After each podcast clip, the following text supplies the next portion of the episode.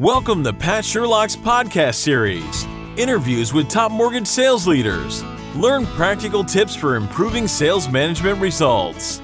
Let's get started. Hi, everyone. This is Pat Sherlock, and welcome to our podcast. Today's topic is terrific. It's starting a recruiting group within a mortgage lender, and I have the perfect expert, Ben Green.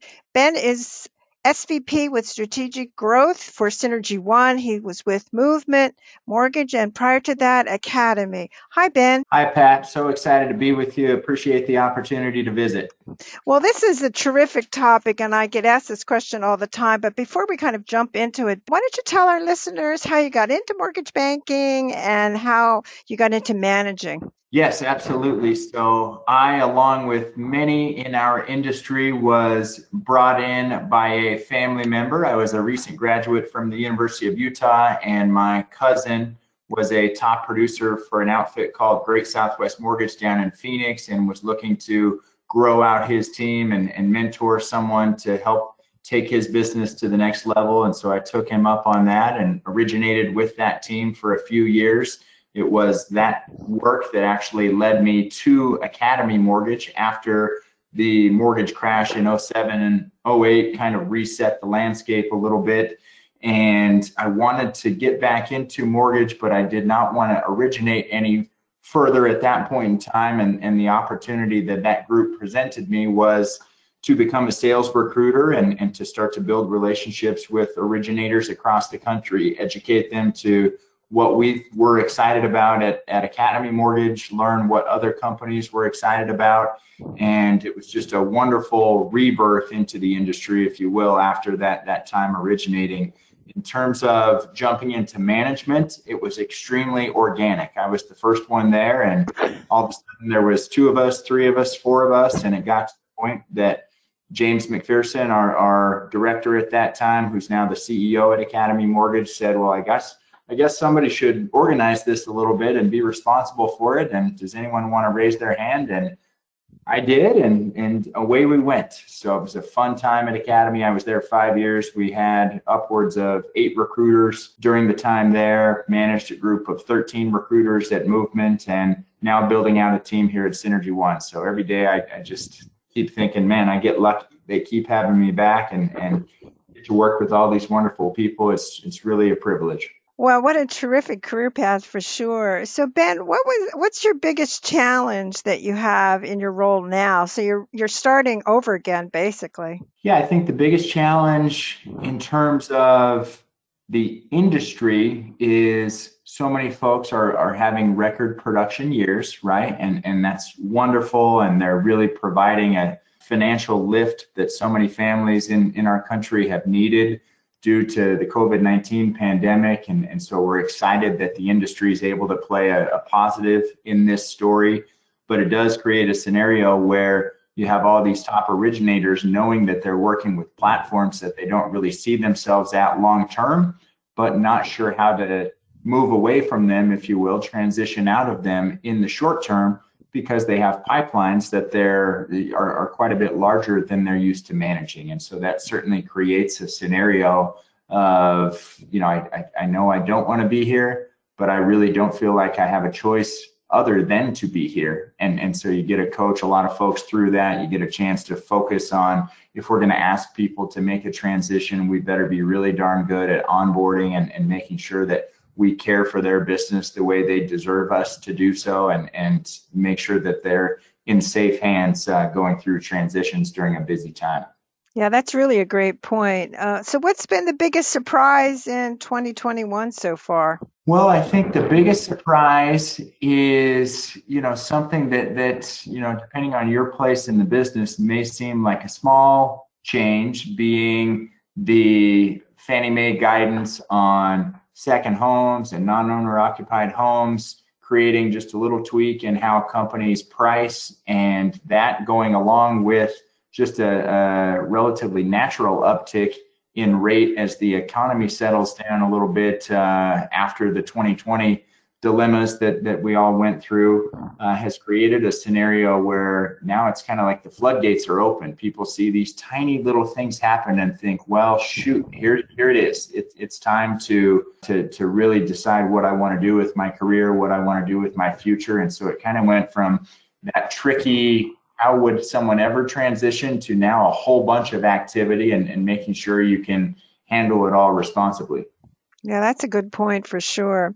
So, how do you continue to learn uh, and stay really on top of your game, especially in such a busy job that you have? Yeah, to me, learning has always been about surrounding yourself with, with folks that are more talented than you and, and looking for ways to ask a lot of questions. I get to do that with, you know, the, the relationships, candidates, recruits that, that work at other companies. I get to learn from them. I, I get to work for senior leadership here at Synergy One and at my previous companies as well that had achieved so much and, and treats people at, at this incredible level is always welcoming others to, to step forward into leadership. And, and so really, again, the, the focus is just to surround yourself with people that, that you look up to, that you trust, that you know have the experience that you're seeking and then ask a question and, and listen, take good notes and, and try and do your best with it. Well, that's another great response. But let's jump into our main topic. And you have done this several times uh, in your career already about starting a, a recruiting group. What have you learned to do and what have you learned not to do? Yeah, I want to be careful to not say, you, you know, have, have, have my word be the only way that, that one can do this um, successfully, right? Because that just, just like with independent mortgage banking as a whole, there's a number of different ways to find success. But for me, I've really worked hard to have my teams be built on mortgage professionals more so than true blue recruiters that may come from you know an agency environment where they're used to making 60 phone calls a day and, and trying to, to really expedite things to the finish line uh, as quick as they can for, for quotas. And again i want to be very careful and say that that can also be done successfully. It's just not the way that i've gone about it. I like folks that similar to myself have originated or processed or tapped into the mortgage industry in one way, shape, or, or form that allows them a look under the hood of the lives of the folks that, that we're going to ask them to build relationships with and potentially recruit. So that is something that I have been very intentional about. It does come, as you said, with some experience in, in not getting it right. I'm pretty fortunate that the majority of the folks I've brought into mortgage recruiting are still doing it today and have seen a lot of success and are well thought of and i'm very proud of that but you know the, the couple that maybe i would go back and change i, I think I, I, I was just not real intentional at that time about making sure that they understood the life of a mortgage professional as much as just being comfortable going out and recruiting and making calls yeah, that's really a, that's a, a wonderful point because a lot of times people don't really recognize that obviously recruiting is very difficult, especially in a market as you've already described that was obviously the record year. So how do you, in other words, how do you operate and what is the uh, strategies that you use to, you've identified originators that you're interested in and then you're pursuing them. Talk about how you do that. Yeah, we kind of work a three pronged approach of first and foremost, identify mutual fit, and we take the mutual part of that very seriously. This is something that I've learned from my boss, Aaron Nemec, who, who's a mentor and, and a legend in this industry for my money. And, and uh, when, when he and I and others talk about that mutual fit, it's of course focusing not just on what works good for Synergy One lending, but making sure Synergy One lending works good for the teams that, that we are trying to build those relationships with. So step one again is um, identify and work towards a mutual fit. Step two is kind of that build pro forma stage. It's not always, you know, a, a technical pro forma as much as just the mindset of we've got to make sure that this pencils, right? We like them, they like us. Seems like the character and culture fit has been identified but we got to make sure it, it pencils. Uh, we got to make sure that the logistics are accounted for in terms of leases and compensation and team structure and, and those uh, very critical factors. So again, go from identify a mutual fit to that pro forma stage, if you will, and, and then you take it to the presenting of an offer. And, and that, of course, can be the actual activity of presenting an offer, but it's also just, you know, doubling and tripling down on that this is something that we really want to make happen. We want to be in business with you. We want to be in business with you today. We want to be in business with you for the long term. We want to help you achieve your career goals. So here are the technical technical components of the offer, but also let's let's really make sure again we are on the same page of the path that we want to go on together. So, Ben, I know you've talked about this in many conversations that I've had with you about building a relationship. Obviously, top producers get called by a million companies, by a million people. And so, talk about how you build a relationship. And, and I think what people don't really recognize is that that's just not one phone call, that we have the right products and we can pay you a lot of money. It's more than that. So, talk about that.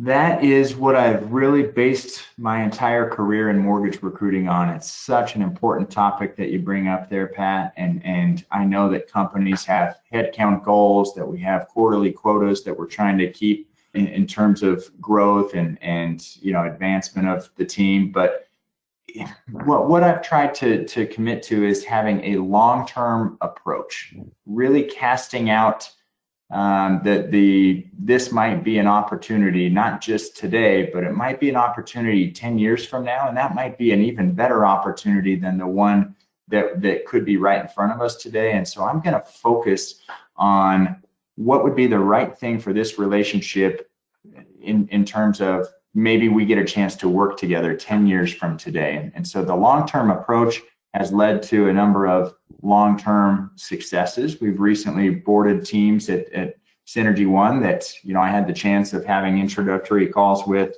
six, seven, eight years ago, and so that that you know I think speaks for itself. But it also gives you a, a better chance at those short-term wins because you're not desperately seeking for them. If you're looking for that quarter under the couch, uh, you're, you're oozing desperation, and that comes through in phone calls and whether or not you tell somebody, I care about this relationship and I just want to get to know you, they can feel that you're searching for a short term win, and that's going to put their guard up, and then you really never had a chance.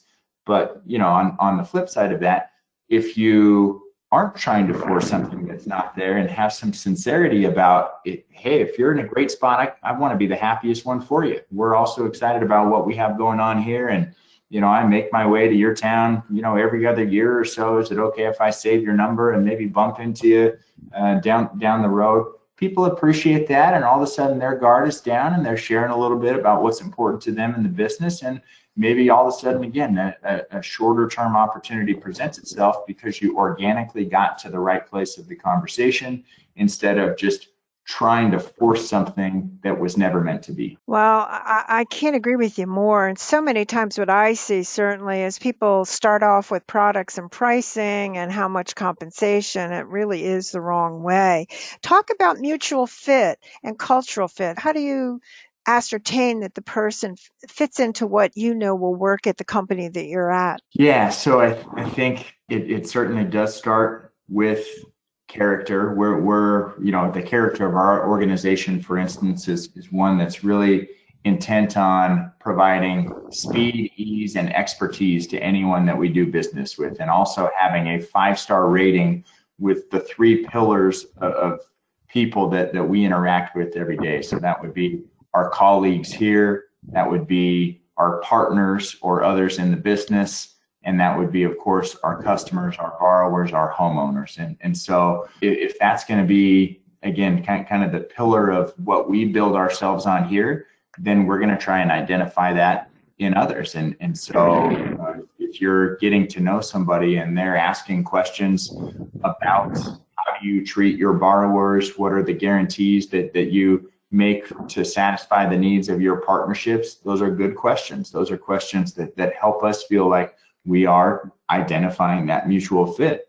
On the other side of the coin, if, if you you know try and ask them about um, you know what's your interaction with your coworkers and, and all they want to do is get it back to tell me again about how you guys price loans and, and what your comp plans look like you are seeing early on in that relationship that it may not be a mutual fit in terms of the, the character and culture and, and what your business is made up of. Well, I'm sure you have made at this point in your career thousands of introductory calls. What do they look like? And again, uh, talk about not once you've made that call, do you go through like a CRM campaign or, or how does that work? Yeah, so funny enough, I, I, I, keep the same Microsoft Excel spreadsheet that I started with at Academy. I, I still have it to this day. And so we could probably go through and, and count the calls if you had enough time. that's not what everyone wants to, to hear. I would just tell you that, you know, I'm, I'm a simple guy. And so I try and keep my process simple. The calls are, are very, again, open ended, trying to get to know somebody. I, I, don't ask for very much time in those introductory calls. Uh, 90 seconds or so is, you know, allows you to at least gain some voice familiarity with someone and and you know maybe and identify when they would want you to to have a fuller conversation be it later that week or six months down the road. And then you go into that process of putting them into in my case i, I, I use uh, email campaigns for a number of years but i have actually transitioned off of that over the last 18 months or so into more of a, a personally written monthly newsletter in a sense that you know has a feel of Ben actually stopped and typed this out, and I do send it out to large audiences, so it's not a one-on-one email necessarily, but it, it you know is hopefully more reflective of how I operate as well as what might be happening at that moment in time at the company as well as in the industry versus something that was pre-put together by marketing and, and doesn't really have any timestamp on it just you know, used forever and ever just to say you have somebody in a database. And, and so that has been my process. Really work hard to not bombard folks with a whole bunch of material that I know they didn't ask for. So when I'm sending this out again, it's at most once a month and really only to the audience that it's written for. So it's not going to be to all 10,000 people I've ever said hello to. If it's about leadership, I'll share it with leadership folks. If it's about operations, I'll share it, you know, with, with the operations folks I've had the chance to get to know. And so I hope that answers your question just in terms of, you know, there, there's a simple flow to it, but it's also not coming on too strong and hopefully always done with a level of respect that the folks that I've met uh, can appreciate that, that I'm doing my job trying to stay relevant with them, but but also not bombard them. So Ben, what is your thoughts on the world of video? And are are your uh, your calls Zoom calls, or talk about that? Yeah, you know, we're starting to do more and more Zoom candidate calls. Obviously, you're not doing that introductory, but once you get somebody perhaps interested in visiting with you know, one a, member of our executive team or senior sales leadership, they tend to be more open to, to hopping on camera uh, for for those calls.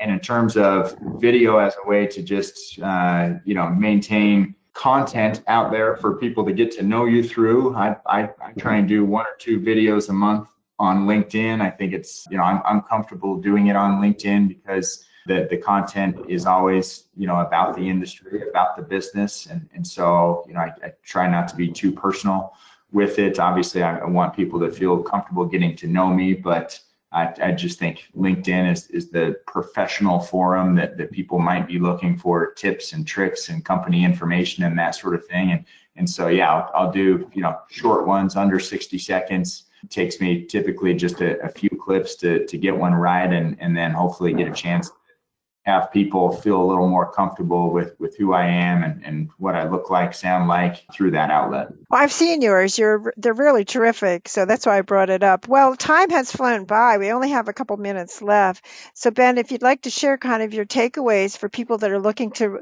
to start a recruiting group. Yeah, my takeaways would be, you know, as we discussed a, a minute ago, please try and have a vision for it. Please try and have a, a, level of professionalism about it, whether you choose to have loan officers make up your recruiting group or folks that are just pounding the phones at, at agencies.